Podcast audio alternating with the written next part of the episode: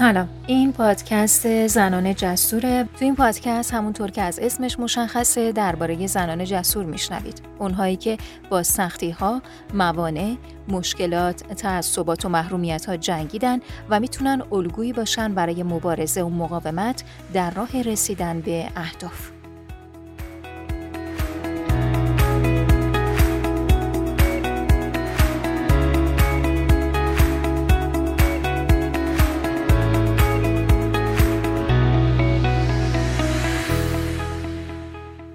اولین قسمت این مجموعه پادکست درباره دختری میشنوین که به عنوان بنیانگذار اولین مدرسه برنامه نویسی کاملا دخترانه در افغانستان به اسم Code to Inspire شناخته میشه. فرشته فروغ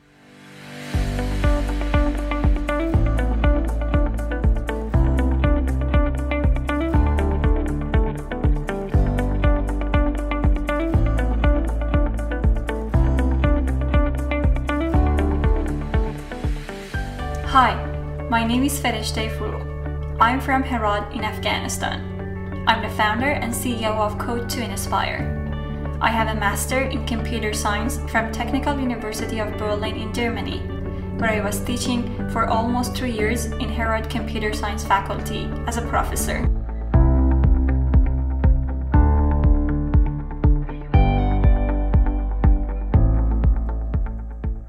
اولین بار وقتی با اسم فرشته فروغ آشنا شدم که داشتم درباره اونهایی که توی TED Talk سخنرانی کرده بودن و اهل افغانستان بودن تحقیق می‌کردم. TED Talk یک همایش جهانیه که هر سال برگزار میشه. شعارش اینه که ایده ها ارزش گسترش دارن و شامل مجموعه‌ای از سخنرانی هاست که تا حالا آدم های معروفی مثل بیل کلینتون، بیل گیتس و خیلی از برندگان نوبل در TED Talk سخنرانی کردن. فرشته هم جز معدود کسانیه که اهل افغانستانه و این فرصت رو داشته که توی همچین مجمعی حضور داشته باشه و صحبت کنه. Please welcome Fareshte Farouk.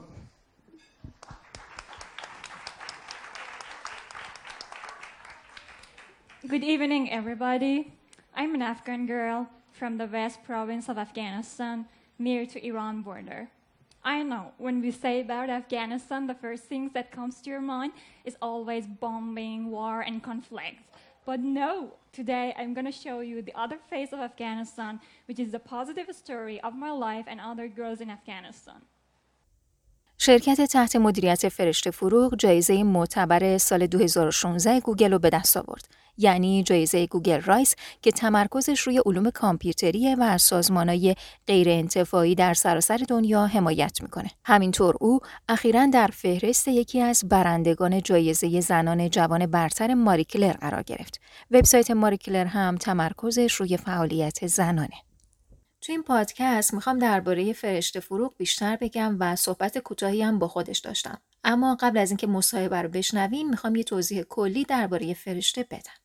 فرشته فروغ ساده 1985 نویسنده، کنشگر و مؤسس شرکت CTI یا Code to Inspire اولین مدرسه کد نویسی برای دختران افغانستان او همچنین طرفدار برابری جنسیتی و توانمندسازی زنان در کشورهای در حال توسعه از طریق سواد دیجیتال، آموزش و استقلال مالی است. فرشته فروغ اولین مدرسه آموزش کدنویسی برای دختران را در نوامبر 2015 در هرات تأسیس کرد. این مدرسه که CTI نام دارد پذیرای دختران و زنان بین 15 تا 25 سال می باشد و در طول یک سال به آنها زبانهای برنامه نویسی را یاد می دهد. هدف اصلی این مدرسه آموزش دختران به صورت حرفه‌ای و شکوفایی استعداد و مهارت آنها در محیطی امن و راحت می باشد. این چیزیه که وقتی درباره فرشته توی گوگل search کنید و اولین صفحش رو که احتمالا ویکیپدیاس باز کنید دربارش می‌تونین بخونید. در ادامه صحبتهای من رو با فرشته فروغ بشنوید. به عنوان سوال اول ازش خواستم که کمی درباره خودش بگه. اینکه کجا زندگی می‌کرده، دوران کودکیش و دوران تحصیلش چطوری گذشته. خیلی ممنون از اینکه من رو به پادکستتون دعوت کردید. خوشحالم از اینکه می‌تونم داستان زندگیم رو با شنوندگان شما سعیم بسازم و در مورد کاری که انجام میدیم یه سری اطلاعات بدم. خب من فرشته فروغ هستم. خانواده من از شهر هرات در غرب افغانستان هستند متاسفانه به خاطر جنگ مثل خیلی از هموطنهای عزیز ما ما مجبور شدیم که به کشور همسایه ایران مهاجرت کنیم. من در شهر کوچک تربت جام به دنیا اومدم و دبستان رو اونجا تمام کردم. بعد از اون به خاطر شغل پدر ما مشهد رفتیم و اونجا راهنمایی دبیرستان رو تمام کردم. در ایران رشته من علوم انسانی بود. علاقه زیادی به شعر و فلسفه و عرفان و تاریخ داشتم. همچنان خب طبیعتا فکر می‌کنم این داستان مشترک اکثر مهاجرها هست که در کنار اینکه طبیعتا ما همسایه های خیلی خوب و دوست های خیلی خوبی داشتیم در طول دورانی که در ایران بودیم ولی خب به خاطر مهاجر بودن همچنان از یه سری حقوق های عادی که هر شهروندی باید برخوردار می بود ما متاسفانه محروم بودیم که یکی از اونها هم حق تحصیل بود. ولی خب طبیعتا دوباره فکر می‌کنم این داستان زندگی من و مهاجر بودن برای خیلی های دیگه هم همچنان هست که خب خانواده همه دارایی و تعلقاتی رو که داشتن در اون کشور می‌ذارن و میرن به کشور جدید تا زندگی جدید رو شروع بکنن. همچنان برای خانواده من هم فکر می‌کنم چیزی که واقعا برای من یه درس بزرگ بود این بود که مادر جانم یاد گرفتن چطور خیاطی کنن و از طریق خیاطی درآمد به دست بیارن و همون درآمد تونست که یه سرمایه برای ما باشه و اینکه روی تحصیل و آموزش ما سرمایه بذارن و ما رو تشویق بکنن. که درس بخونیم و خب اتفاقا ما از یه خانواده خیلی پر جمعیت هم بودیم. هشت فرزند طبیعتا مشکلات مالی هم زیاد هست. خب همونطور که خودت گفتی خیلی علاقه داشتی به شعر و فلسفه و اینها. چطور شد که کشیده شدی به سمت علوم کامپیوتری و علاقمند شدی به اون رشته؟ این فکر می‌کنم یک سوال خیلی جالبی است به خاطر اینکه کلا رفتن به رشته کامپیوتر و فناوری یک اتفاق بود برای من که افتاد و ناخواسته بود. من خودم انتخاب نکرده بودم این رشته رو. وقتی ما سال 2002 برگشتیم هرات و مثل خیلی از مهاجرهای دیگه در اون سال که تصمیم گرفتن پس افغانستان برگردن ما هم برگشتیم و تقریبا چند ماه قبل از اینکه کنکور شروع بشه در افغانستان خب ثبت نام کردیم. و گفتیم حالا شانسمون رو اینجا آزمایش کنیم ببینیم چه اتفاقی میفته خب طبیعتا به خاطر تجربه من و background من که علوم انسانی بود روز امتحان من طبیعتا سوالایی رو جواب دادم که خب همه مربوط به درسی بود که من خونده بودم. زیاد آنقدر سوالهای مربوط به ریاضی فیزیک شیمی و درسایی که بیشتر technical بود من نمی‌تونستم که جواب بدم. و خب انتخاب های من هم در انتخاب رشته بیشتر همون ادبیات خبرنگاری حقوق و درسایی مثل این بود. ولی خب بعد از چند ماه وقتی که اعلام نتایج کردن جالب بود که خواهرم اومد خونه و گفتش که فرشته باور نمیشه اگه بگم که چه رشته قبول شدی. و من جالب این بود که اون روزی که انتخاب رشته می‌شد هم یک هیئتی بود از طرف دانشگاه که اومد گفت یه رشته به اسم کامپیوتر ساینس هست رشته جدید هست ما همه رو تشویق می‌کنیم که این رشته رو انتخاب کنن. و من توی ذهنم درگیر بودم با خودم می‌گفتم خب حالا اینا با این اوضاع افغانستان که نه برق نه اینترنت هست نه کامپیوتر و اینجور چیزا رشته اصلا چرا به درد نمی‌خوره؟ یعنی با خودم من این درگیری رو داشتم که اینا چرا اومدن و اینجور رشته رو دارن اعلام می‌کنن.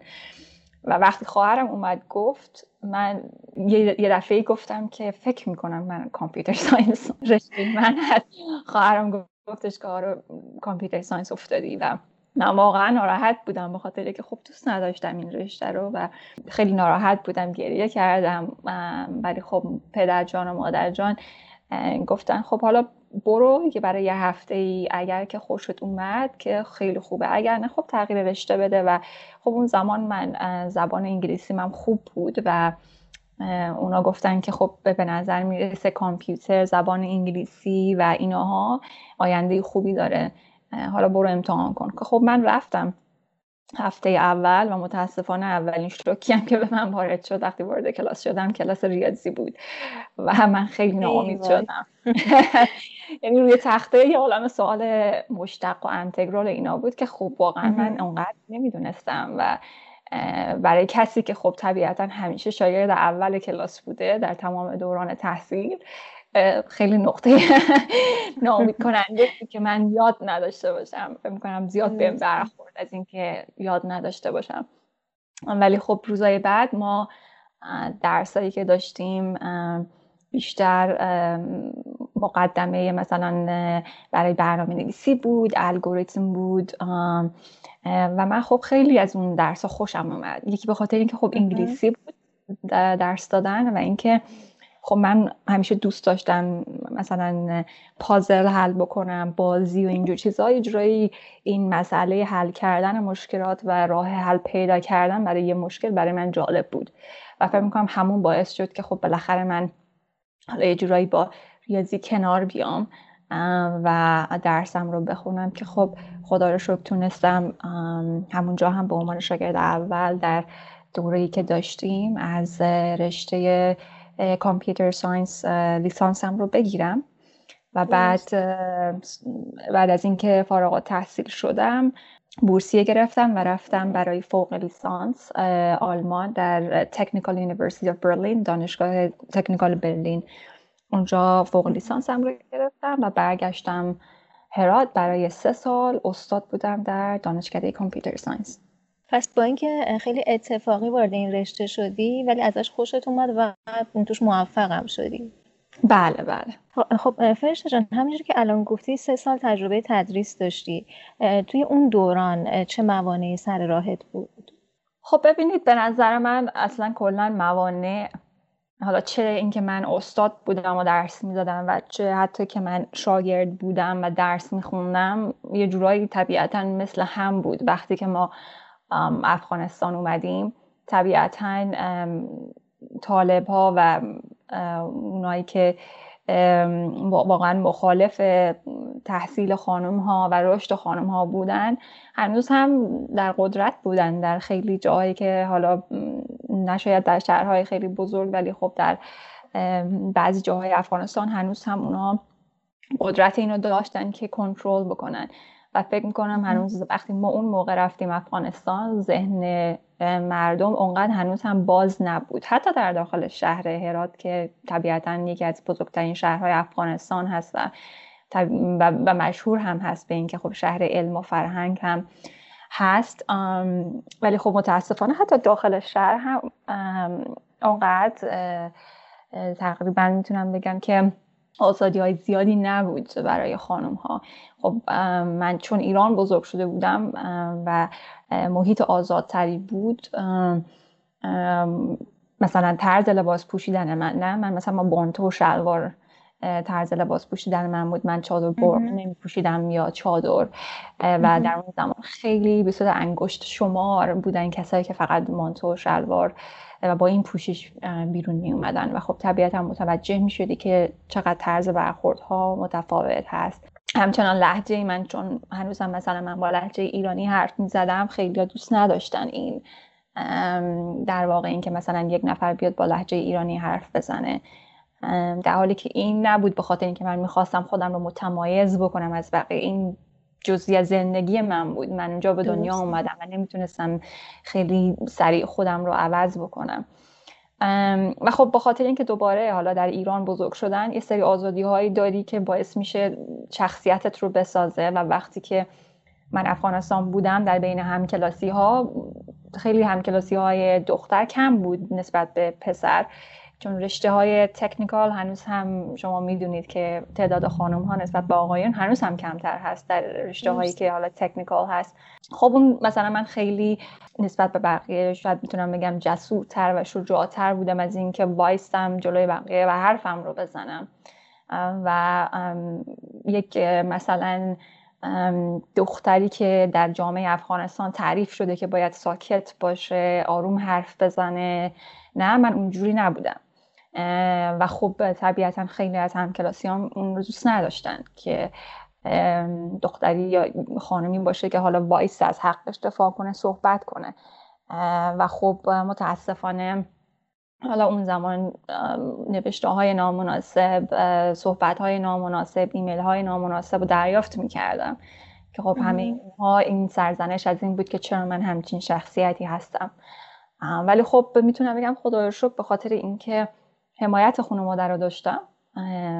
همیشه سعی می‌کردم که حقم رو بگیرم و وایستم پای حرفم و دخترهای دیگرم تشویق بکنم.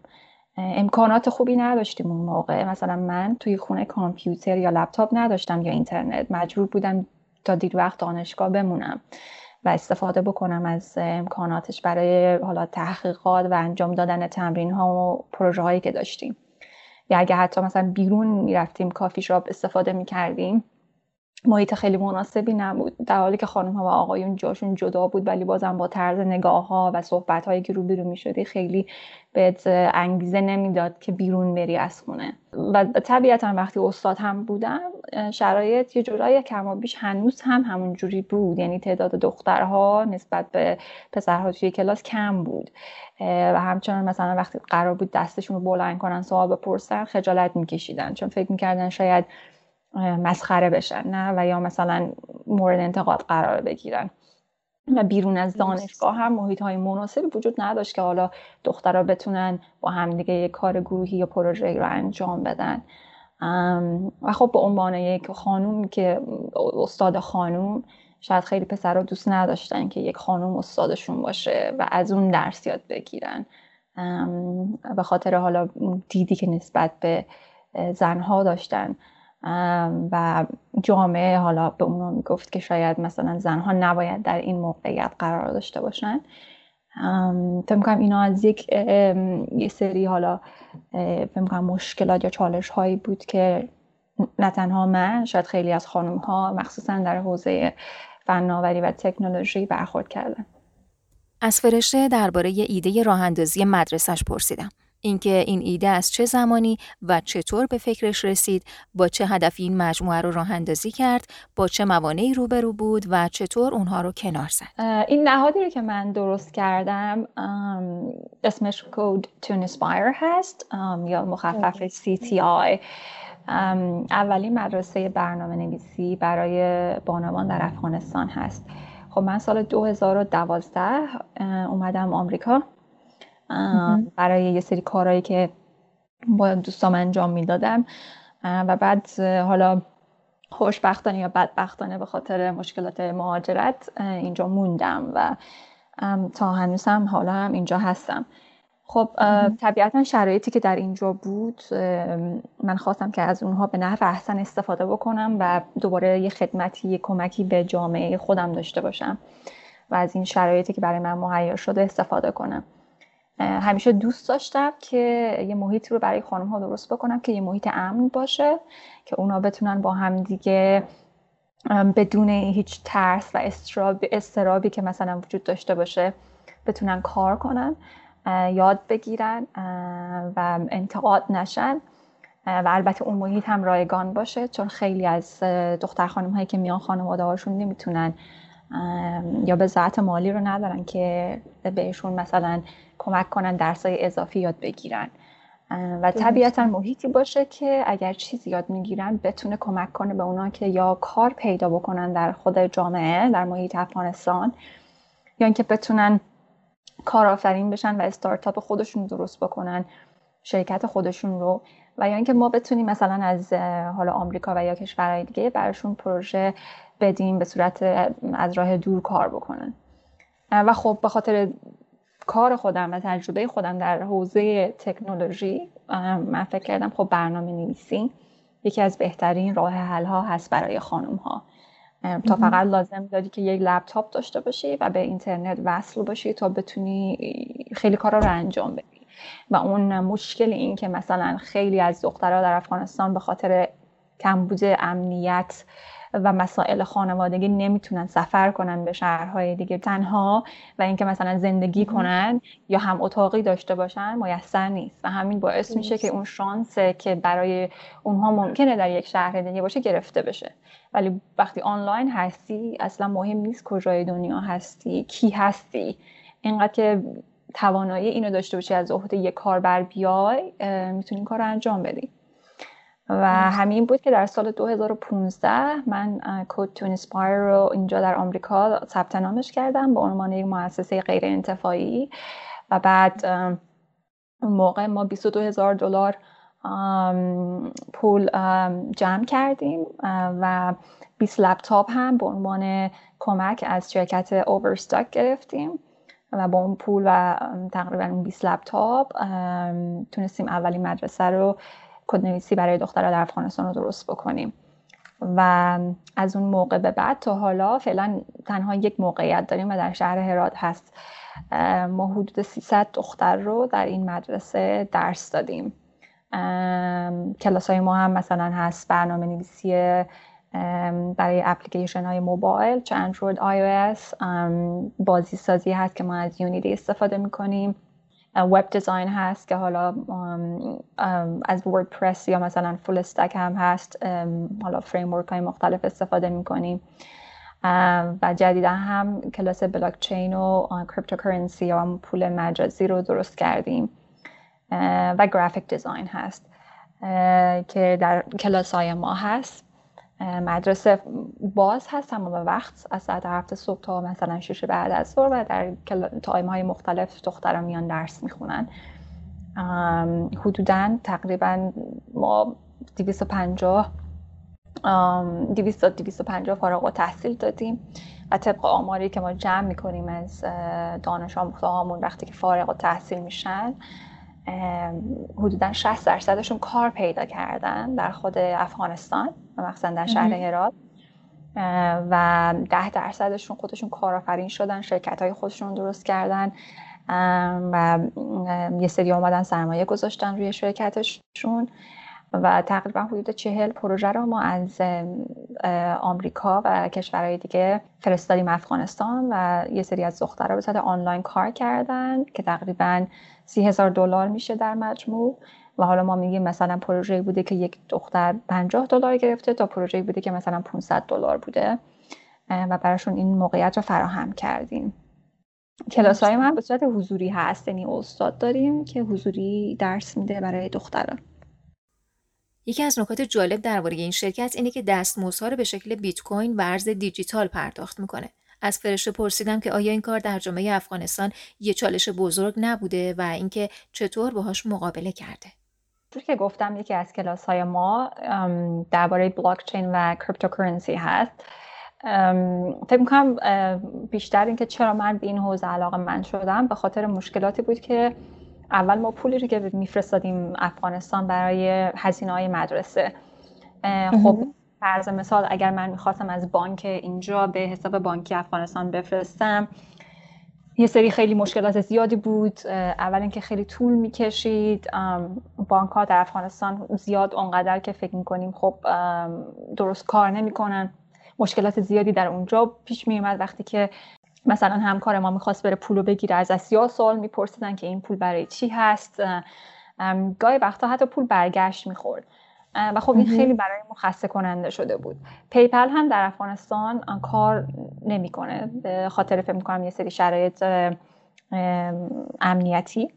و اگر بخوایم از وسترن یونین هم استفاده بکنیم که خب استفاده کردیم متاسفانه هزینه اینکه انتقال پول زیاد هست. فرض مثال اگر شما حالا 50 یا 100 دلار میفرستی 15 دلارش رو یا 20 دلارش رو وسترن یونین می‌گیره. که خب این پول خیلی زیادی هست اگر بخوایم فکر بکنیم که یک شخص باید از دست بده. خب این سری چالش هایی بود که برای فرستادن پول به افغانستان ما مواجه شدیم.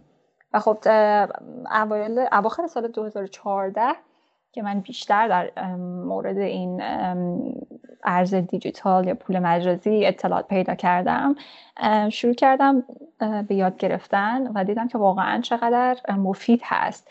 اینکه فقط با داشتن این آدرس ایمیل خیلی سریع می‌تونی حالا هر پول مجازی که بخوای حالا اون موقع بیت کوین بود بفرستی. و بتونی حالا نگهش داری یا بعدا بتونی حالا تبدیلش بکنی. خب البته چالش مهم پول مجازی در افغانستان تبدیلش به حالا دلار یا پول افغانی هست. که خب ما با این چالش هم برخوردیم. حالا شما می‌تونی بفرستی. مشکلی وجود نداره از اینکه من بخوام بیت کوین بفرستم یا ایتریوم بفرستم. ولی وقتی که بخوای تبدیلش بکنی کلا وجود نداره مثلا یک جایی که بتونه ارز رو برات مثلا تبدیلش بکنه. ولی خب این تقریبا کمتر از چند ماهی میشه که به خاطر حالا این اخبار و حاشیه هایی که پیش اومده برای بیت کوین در هرات تقریبا یک الان یک صرافی هست که می‌تونه برات تبدیل بکنه. و تقریبا از پنج یا شش ماه هست که ما تمام هزینه های مدرسه رو به صورت پول مجازی پرداخت می‌کنیم. پول مجازی رو میفرستیم به همکارمون و بعد اون میره تبدیلش می‌کنه به دلار یا افغانی. که فکر می‌کنم این یه قدم خیلی بزرگ و خوب هست. کار ما رو واقعا راحت کرده. و ما علاقه داریم که ببینیم در این حوزه چقدر می‌تونیم فعالیت های بیشتری داشته باشیم. ازش پرسیدم که آینده این مدرسه رو چطور می‌بینه و چه برنامه هایی برای آیندهش داره؟ خب من واقعا دوست دارم که این مدرسه ای که ما درست کردیم به صورت یک حالا میگیم برند ملی بشه. که خب فکر می‌کنم خدا رو شکر شده هم تقریبا در طول این شش سال ما فکر می‌کنم که تونستیم اعتماد مردم خانواده ها رو به دست بیاریم.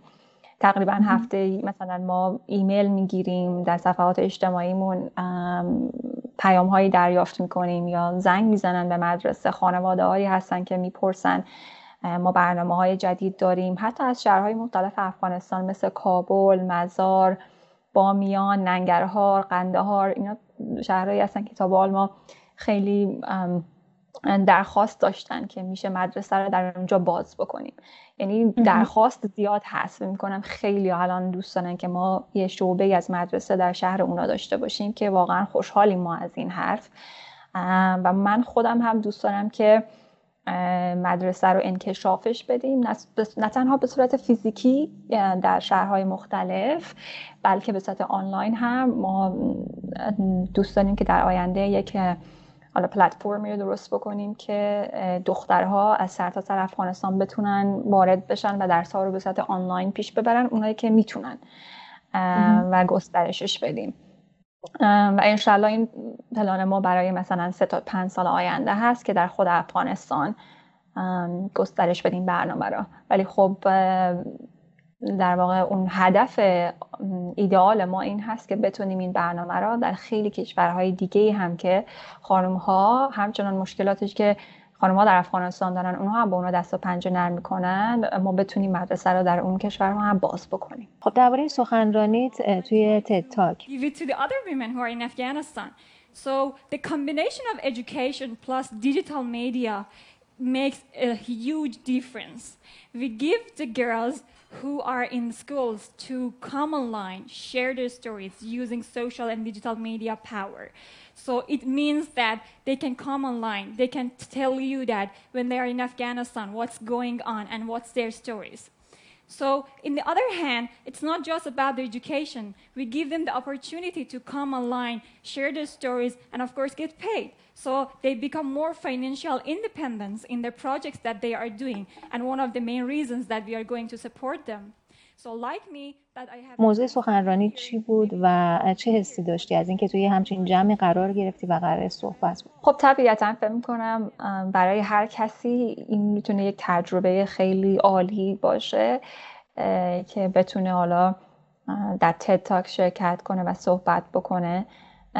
خب بحث من کلا در مورد طبیعتا کارهایی که انجام می‌دادم برای خانم ها و توانمندسازی اونها بیشتر در زمینه فناوری و تکنولوژی ولی نشون دادن چهره دیگه از افغانستان. متاسفانه وقتی که شاید برای خود شما هم پیش اومده باشه ولی خب حالا من چون اینجا هستم وقتی که من با حالا افرادی صحبت می‌کنم و میگم از افغانستان هستم و مثلا در حوزه فناوری کار می‌کنم و اینجور مدرسه ای دارم. اصلا براشون قابل درک نیست چون تصویری که از افغانستان دارن این هست که یک کشور جنگ زده هستش. طبیعتا آفرین مثلا جنگ زده است. اصلا یه جورایی مثل اینکه فکر می‌کنی یک دشت یا بیابون خالی باشه و هیچ اثری از آبادی در اون وجود نداشته باشه و خانم ها همیشه در بدبختی به سر می‌برن این به ذهنشون میاد. و من می‌بینم در چهرهشون وقتی که میگم یک حالت تعجب وجود داره. بنابراین من سعی می‌کنم در هر فرصتی که برای من مهیا میشه و مخصوصا پلتفرم های بزرگتری مثل تد تاک اینکه صحبت بکنم از چهره دیگه افغانستان که مردم نمی‌دونن. از اون آمار و از اون اعداد و دستاوردهایی که خیلی صحبت نمیشه. چون متاسفانه همیشه در اخبار صحبت همش از جنگ هست از طالبا هست. صحبت از اینکه حالا داستانهای زیباتری وجود داره نیست. و خب من خواستم از این فرصت در تاکم استفاده بکنم و از دستاوردهایی که مخصوصا خانم ها داشتن در این سالهایی که بعد سقوط طالبان بوده چی بوده در افغانستان. و خب واقعا تجربه خوبی بود برای من. نه تنها اینکه خب باعث شد حالا این پیام من در یک پلتفرم بزرگتری باشه ولی خب من هم تونستم با خیلی شخصیت های دیگه که واقعا برای من الهام بخش بودن ملاقات کنم و درس های زیادی از اونها یاد بگیرم. به فرشته گفتم که تو تجربه زندگی توی چهار کشور مختلف داشتی. چالشایی که توی هر کدوم از اینها باش مواجه بودی بیشتر از چه جنسی بودن؟ فکر می‌کنم به صورت مشترک چیزی که همیشه برای من وجود داشت ترس از اینکه هویت اصلی من اینکه من کی هستم و اونا من قبول کنن همون شخصی که هستم همیشه با من بود مثلا در ایران حتی من برای نزدیکترین دوستام و صمیمیترین دوستام در دوران مدرسه نگفتم من از افغانستان هستم و اینکه مثلا بله. حتی من اهل سنت هستم حتی تفاوت های مذهبی. من نمی‌تونستم بگم به خاطر اینکه میترسیدم از اینکه شاید اونا نخوان با من دوست باشن شاید اونا نخوان این هویت اصلی من رو بپذیرن. بنابراین بزرگ شدن که فکر می‌کنم دوباره این بحران هویت برای خیلی از مهاجرها حالا چه در ایران چه در کشورهای دیگه به وجود اومده که مثلا تو می‌خوای که در اون جامعه مورد پذیرش قرار بگیری و ترد نشی. بنابراین بعضی وقتا ممکنه یک زندگی دوگانه ای داشته باشی. داخل خونه یه شخصیت دیگه هستی و بیرون یک شخصیت دیگه. و فکر می‌کنم این یک مشکلیه که مواجه میشن خیلی مهاجرها. حتی وقتی افغانستان رفتم همین مشکل دوباره بود اما به یه بعد دیگه ای اینکه من در کشور خودم بودم و خیلی خوشحال بودم از اینکه حالا همه منو میپذیرن نه؟ چون من دیگه مهاجر نیستم من هم مثل بقیه از همین کشور هستم. ولی خب به خاطر طرز پوشش به خاطر لحجه من مورد انتقاد قرار گرفتم و ترد شدم. و حتی در آلمان و آمریکا وقتی که من در فرودگاه توی صفحه اینکه حالا می‌خوای وارد کشور بشی گذرنامه و پاسپورتتون نشون میدی. وقتی نگاه می‌کنن می‌بینن از افغانستان هستی و خب حالا مسلمون هستی.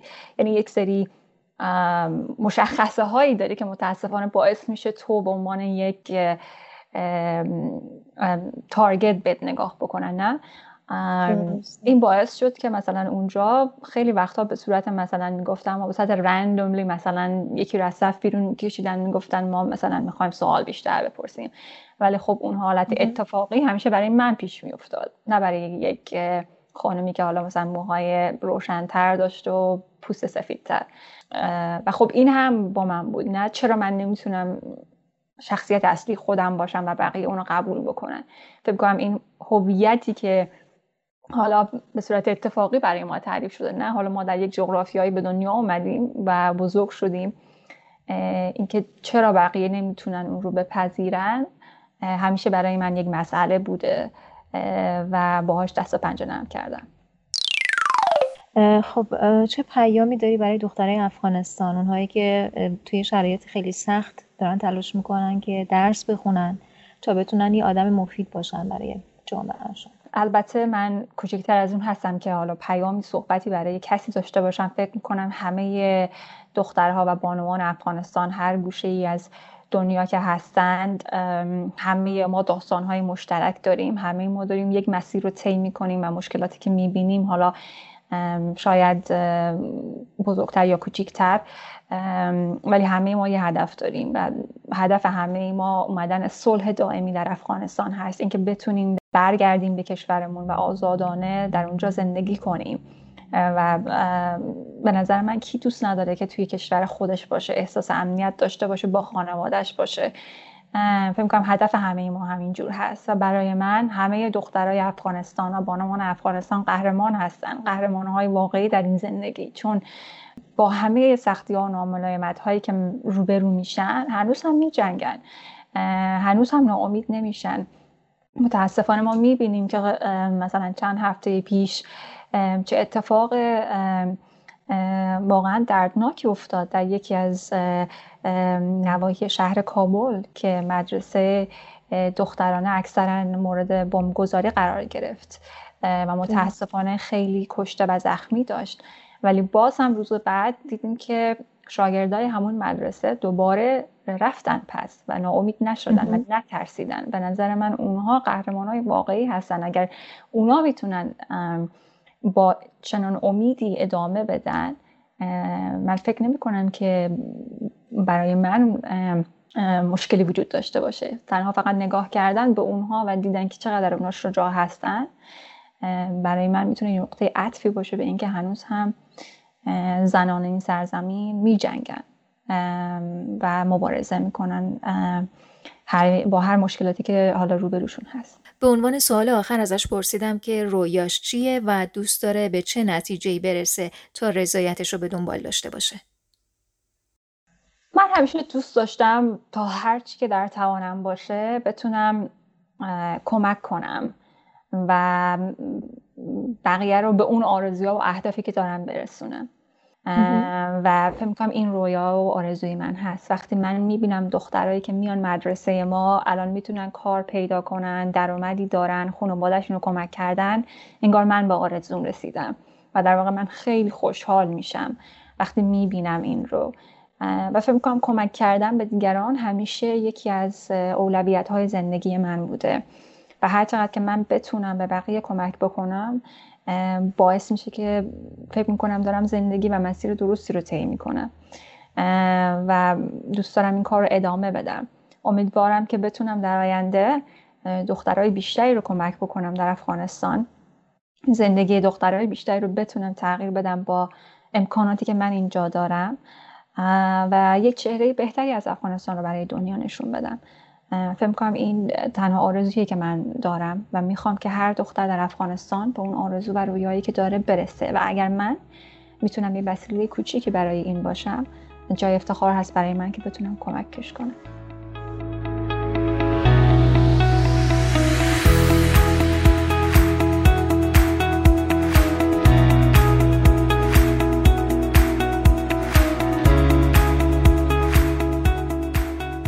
شماره اول زنان جسور بود که شنیدید. این پادکست رو می‌تونید روی تمام پادگیرها و همینطور روی کانال تلگرام ما بشنوید.